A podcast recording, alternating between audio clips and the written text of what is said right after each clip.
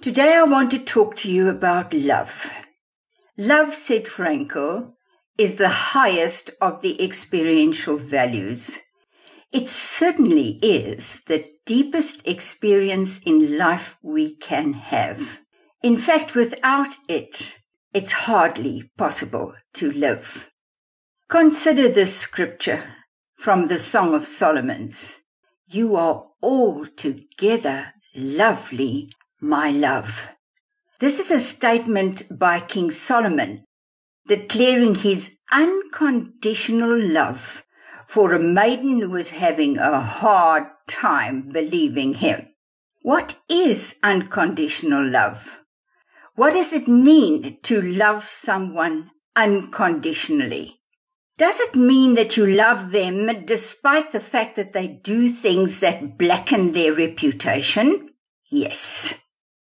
Yes? Does that mean that you simply gloss over their wrong and sometimes downright ugly behavior and overlook those things about them that ought not to be and things that they should not be doing? No. In fact, you hate their ugly behavior. You feel extremely upset about it. But why? You cannot stand what it does to them how it disfigures and does injury to their person. Their behavior does not do justice to the kind of person you believe them to be. It goes straight against the grain of what you want for them, what you want them to enjoy and achieve in life. Acting contrary to your expectation, they hurt you. Their behavior causes you anguish. You weep for them. You plead with them. You also stand in for them and defend them against the accusations leveled against them. You try and protect them from the damaging results of gossip by keeping what is happening to them a kind of a secret, not shared with anyone that could spread ugly rumors and lies about them. Why? Because you love them. Love puts you on the altar for the sake of your own loved lost ones. Love sacrifices. Unable and helpless as you may be to save them from what they are doing to themselves, your heart can only break for them. Pour out your love for them and pant after them. There is no way to stop them from ruining their precious lives because the choice is theirs, not yours. As you look upon them, blind as they are to your love, deaf as they choose to be to your pleading, stubborn as they are claiming that they know what they're doing and refusing to believe the warning that they are heading for disaster, Ah, there is but one thing left for you to do. You forgive them ten times over, once more, and over and over again. Love of a truth cannot be but unconditional. Love can wait. It's long suffering. It is in its very nature endless. It perseveres. Love's hope never dies. Faith in the inherent goodness of our own lost loved ones stays strong.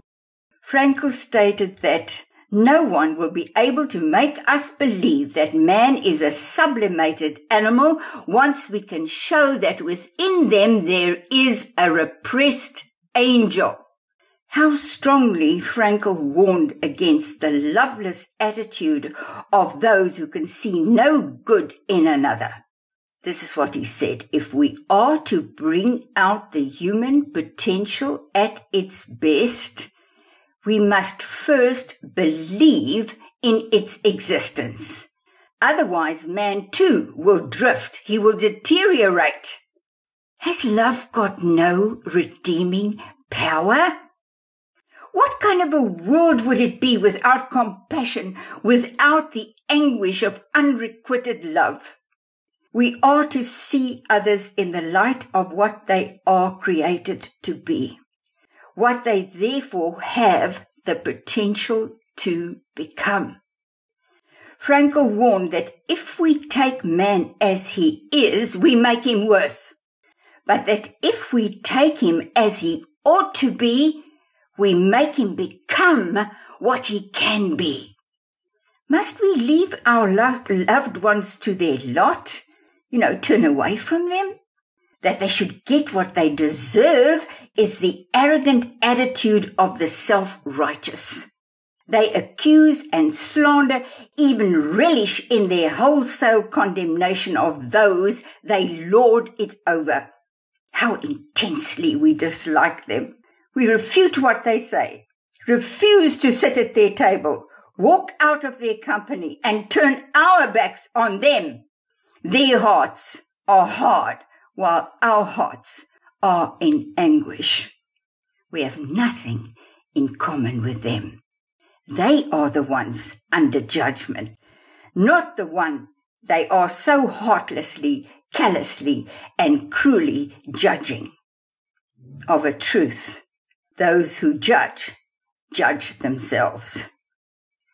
Let us put ourselves in the shoes of our lost loved ones.